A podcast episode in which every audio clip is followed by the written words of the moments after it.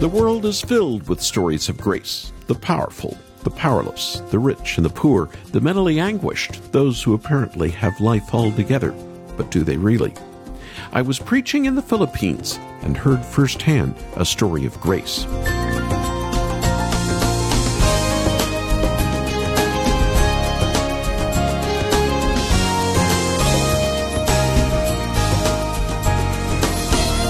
That Sunday, at a large church in Manila, a young mom nervously shared.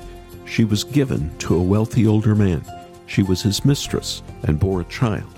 He had his own marriage, not including her. But then she met Jesus, left her security, not knowing her future apart from Christ. Yet her eternity was finally safe in Jesus. Every Christian has a story of God's grace. Your story may not seem as dramatic as others. Your life may not be as interesting as someone else, but Christ has saved you, made you one of His own, and now lives in your life by His Holy Spirit. Then you have an amazing story to tell. Welcome to Haven today. Here it is Wednesday, and I'm Charles Morris sharing the great story that's all about Jesus, and we're in a series this week called How Sweet the Sound. This year, marking the 250th anniversary of the hymn Amazing Grace, the history of the hymn is remarkable, and it's something we've dug into for going on two weeks now. John Newton, a former slave trader, radically changed by the gospel of grace, putting his heart for the Lord on a page and thus was born the most famous hymn in the English language. It speaks to every Christian's experience, the experience of being far away from the Lord, the experience of feeling consumed with guilt, the experience of feeling unlovable because of maybe our own failures, and the experience of joy and relief when we accept the Lord's forgiveness and love for us. Yesterday, we talked about the first stanza of this hymn Amazing grace, how sweet the sound that saved a wretch like me. I once was lost, but now I'm found, was blind, but now I see. It's a beautiful description of what it looks like to become a follower of Jesus. Eyes opening, the sweet invitation of love to a wretched sinner. And the second stanza is just as powerful, but it takes a little more work to see it. Here's the second stanza, as sung by Judy Collins. Twas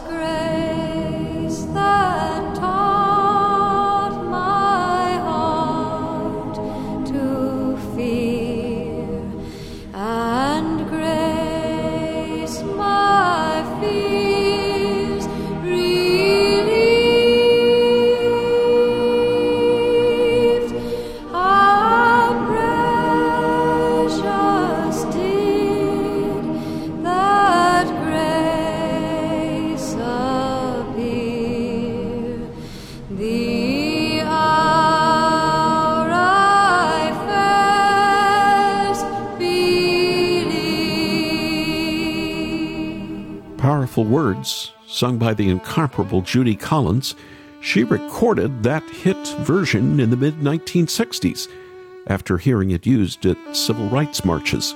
She said John Newton was a man who evolved from a slave ship captain to a writer of powerful hymns and changed his entire life, becoming a model for spiritual transformation. And that's what we need today, once again. Well, Judy Collins may not have been a Christian, but she was so right, even if she didn't point people to the author of grace, Jesus Christ. We're going to think about this more on this program today. Why does grace teach us to fear? And how does grace relieve those fears? Stay with me as we ponder these deep and transformative questions. I asked Dr. Bruce Hindmarsh, the leading scholar on the life of John Newton today, to briefly summarize who John Newton was. Well, John Newton would be known for maybe people might know that he wrote Amazing Grace and other hymns, Glorious Things of the Earth Spoken, How Sweet the Name of Jesus Sounds, and some of these hymns. Some people might know that he was a friend of William Wilberforce and he encouraged him in the abolition campaign against slavery. In and- England. in England. Mm-hmm. And some people might also know that he was a friend of the poet William Cowper. These are some of the ways that people maybe sort of have heard his name. But his story is so interesting. 30 years ago, when I started working on Newton, I was working on his theology and his ministry, and he was a absolutely key figure in the early evangelical awakening in Britain. But for this book, a biography, we looked at the whole of his life, and I was reminded, Charles, what a remarkable story. If you don't know what he meant by the hymn Amazing Grace, all you need to know are those two lines that he said as he almost was as he was dying Yeah. and he was almost dead. Yeah. Share those lines with us. Well, that's right, Charles. He said, um, you know, many of us have uh, loved ones who, near the end of their age, begin losing their memories and so on. And he said, My memory is nearly gone. But I remember two things that I am a great sinner and that Christ is a great Savior. Mm-hmm. And it is like as he, he lived long enough to really reckon with the depth of his iniquity as a young person, the depth of his sinfulness. And as you get closer to the light of Jesus Christ, more impurities show up. And as he walked toward Jesus, he just let that he let himself be exposed. And I think his repentance and his contrition and his humility grew deeper and deeper, and his trust in Christ even more deeper. And that's reflected in those lines, isn't it? Hmm. That's Bruce Hindmarsh talking about the life of John Newton. After the program, I'd like to send you the newly released book that he and Craig Borlase wrote together called Amazing Grace The Life of John Newton and the surprising story behind his song. You really need to read the story of a slave trader who met Jesus and then wrote the most loved hymn of all time. I've been hearing from so many people who've read the book already, saying that this biography reads more like a novel. And so many are saying they had no idea the great challenges and the sin that Newton faced in his life. It's no wonder he wrote that Amazing Grace was such a sweet sound. I know when you read this new hardback book, you too will be filled with joy as you see how Christ's grace can transform the hardest of hearts. So why don't you call us after the program? Why don't you go to our website and download the sample chapter we have from the book? And then you can make your gift either by phone or there on the website at haventoday.org. Haventoday.org. Our number to call is 800 65 Haven. 800 65 Haven. And why don't you also think about getting one for yourself, as well as sending one to someone you know who needs to hear this powerful story of grace? And now let's open the program. Let's open with Matt Redman. It's there in the newborn cry. There in the light of every sunrise. There in the shadows of this life. Your great grace. It's there on the mountain top. There in the everyday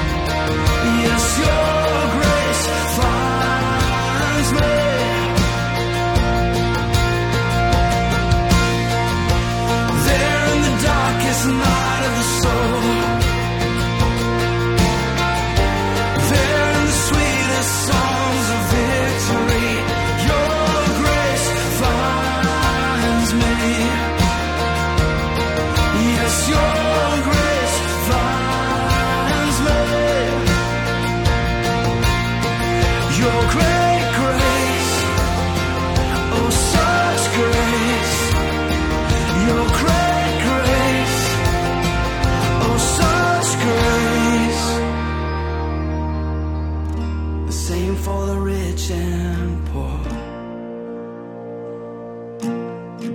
the same for the saint and for the sinner.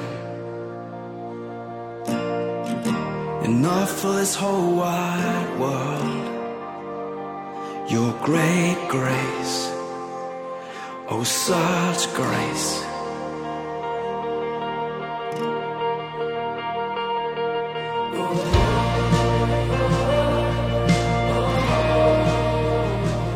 It's a song that he made into a hit called Your Grace Finds Me.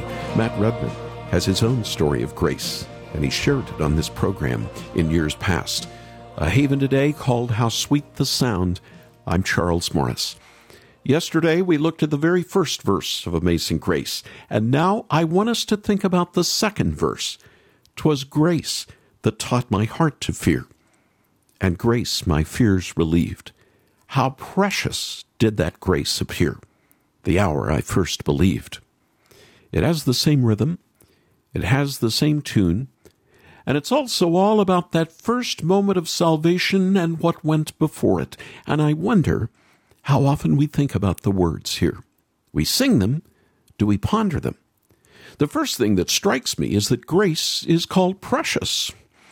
Now that reminds me of Paul's great exclamation in Ephesians 2 But God, because of the great love with which he loved us.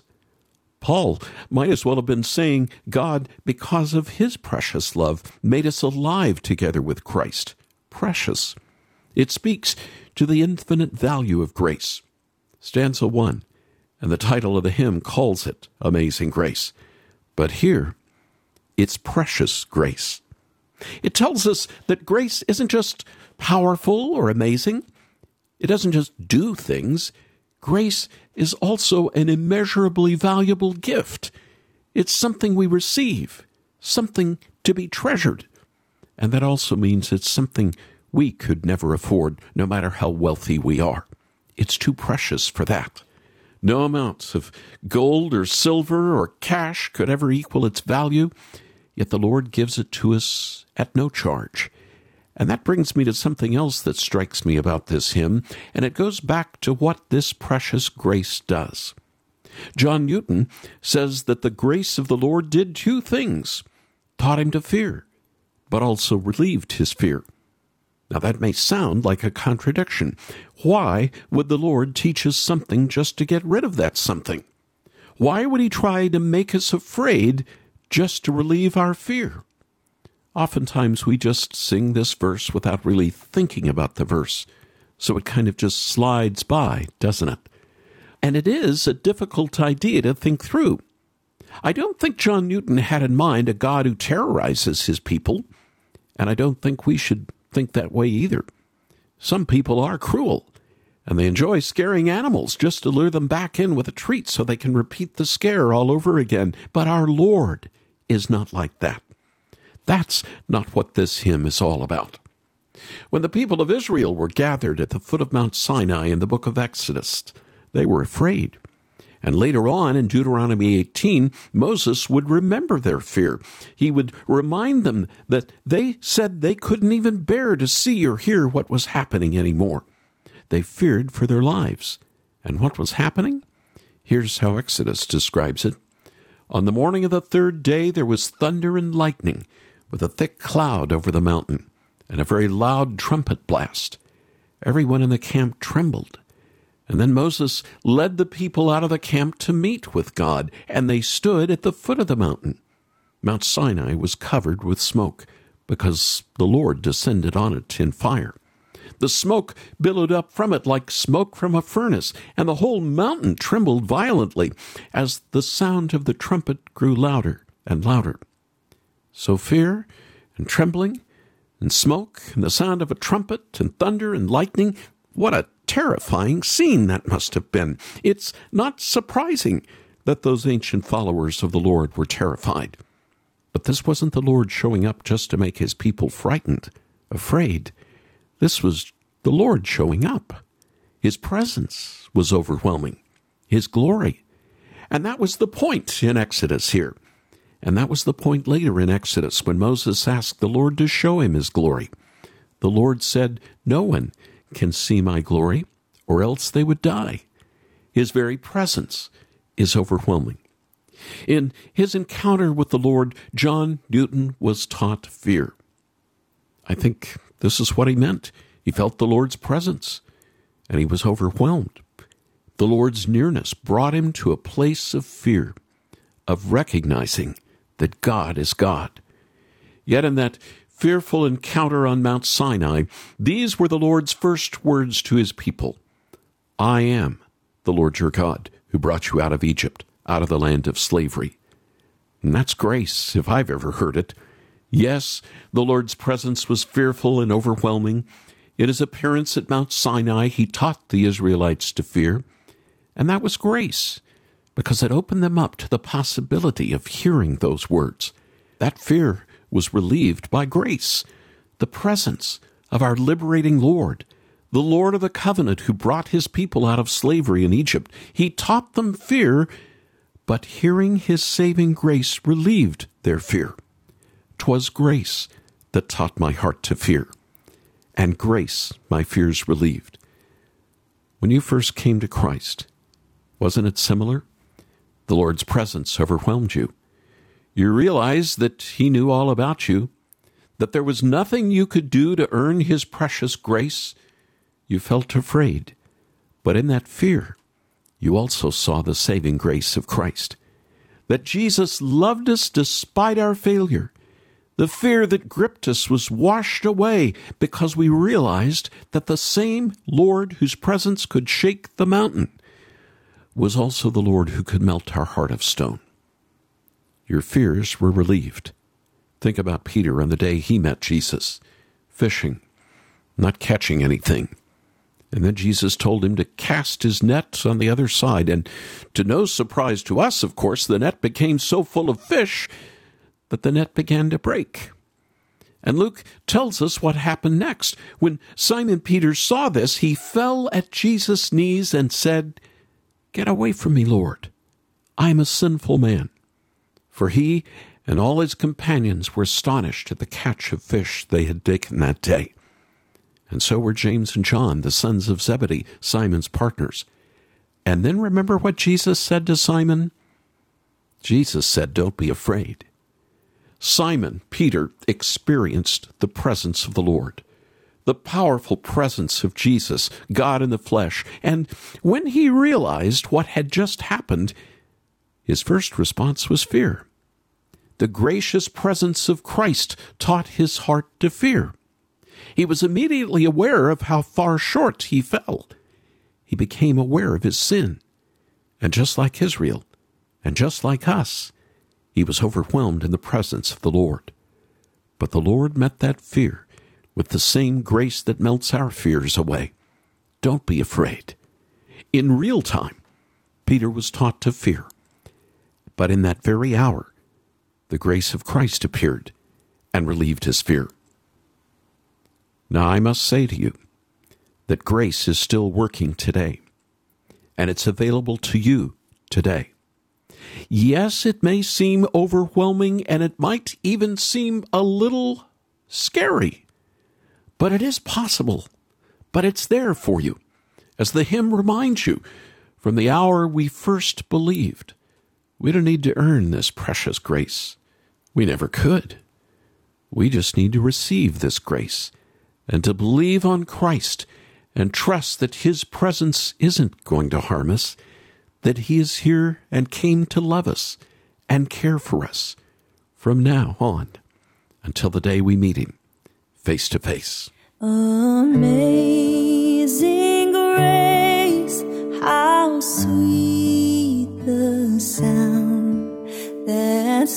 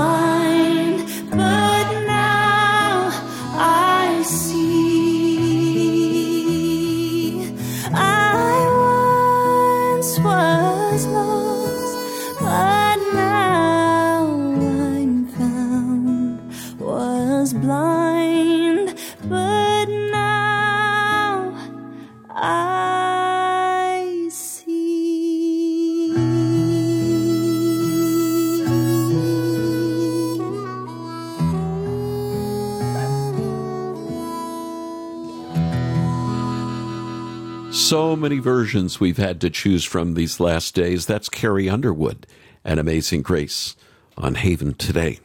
How sweet the sound. When we began our time together, we heard again from my friend Dr. Bruce Hindmarsh.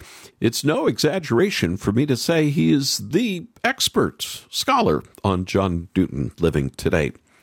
And that said, I've really enjoyed talking with this friend over the last few years about Newton's life. The facts and tidbits in his mind are so intriguing to hear as we have conversation and break bread together. And the one thing I really so appreciate about Bruce is he has a pastor's heart. He's not just a scholar. He wants to help all of us better understand the gospel in the life of Newton and the writing of Amazing Grace. And I think you will see both of these coming together when you read the new book he co wrote with best selling author Craig Borlase called Amazing Grace The Life of John Newton and the Surprising Story Behind His Song. Can you believe it? 250 years since Amazing Grace was first written and sung? And this new hardback tells the story more like a novel than a dry old book of history. It's the best Christian biography my wife has ever read, and I think you'll say the very same thing after you've read the story of how grace and mercy in Christ changed John Newton's life. So, for your gift to the ministry, I want to send you a copy of this just out book, Amazing Grace. Go to our website, and there you can download and read a free sample chapter from the book, but then make your gift at haventoday.org. Haventoday.org. Or to get the book and make your gift, call us right now at 800 65 Haven. 800 65 Haven. And may I mention as well that this book would make a wonderful gift to both a Christian or a non Christian. So get one for yourself and get another to share. And just before we need to go, you may listen every day to Haven Today. And if this program is a blessing to you, may I invite you to become a Haven partner. That's someone who prays regularly and gives automatically monthly to partner with us to share this great story. And if you'll just get in touch with us, we'll tell you about an extra special gift that we have for you when you become a Haven partner. I'm Charles Morris. Thank you so much for joining me. Won't you come back again tomorrow? When again, together, we'll share the great story. It's all about Jesus here on Haven today. Here for your encouragement and your walk with Jesus. I'm Charles Morris with Haven Ministries, inviting you to anchor your day in God's Word. If you ever played sports growing up, you know that some of the most challenging moments for any team is at the very beginning of the season. Conditioning, the team sprints, the back and forths, the hill climbs, push ups over and over, getting your body into shape so that you're ready to compete. There's a glory there. undergoing tremendous stress with an ultimate goal in mind, understanding that it is the stress itself that's preparing you for something greater. Here's how Paul put it Our light, momentary affliction works for us more and more, and exceeding weight of glory. We all suffer, but in Christ our suffering is paving the path for all of us to glory. Spend more time with Jesus. Visit getanchor.com.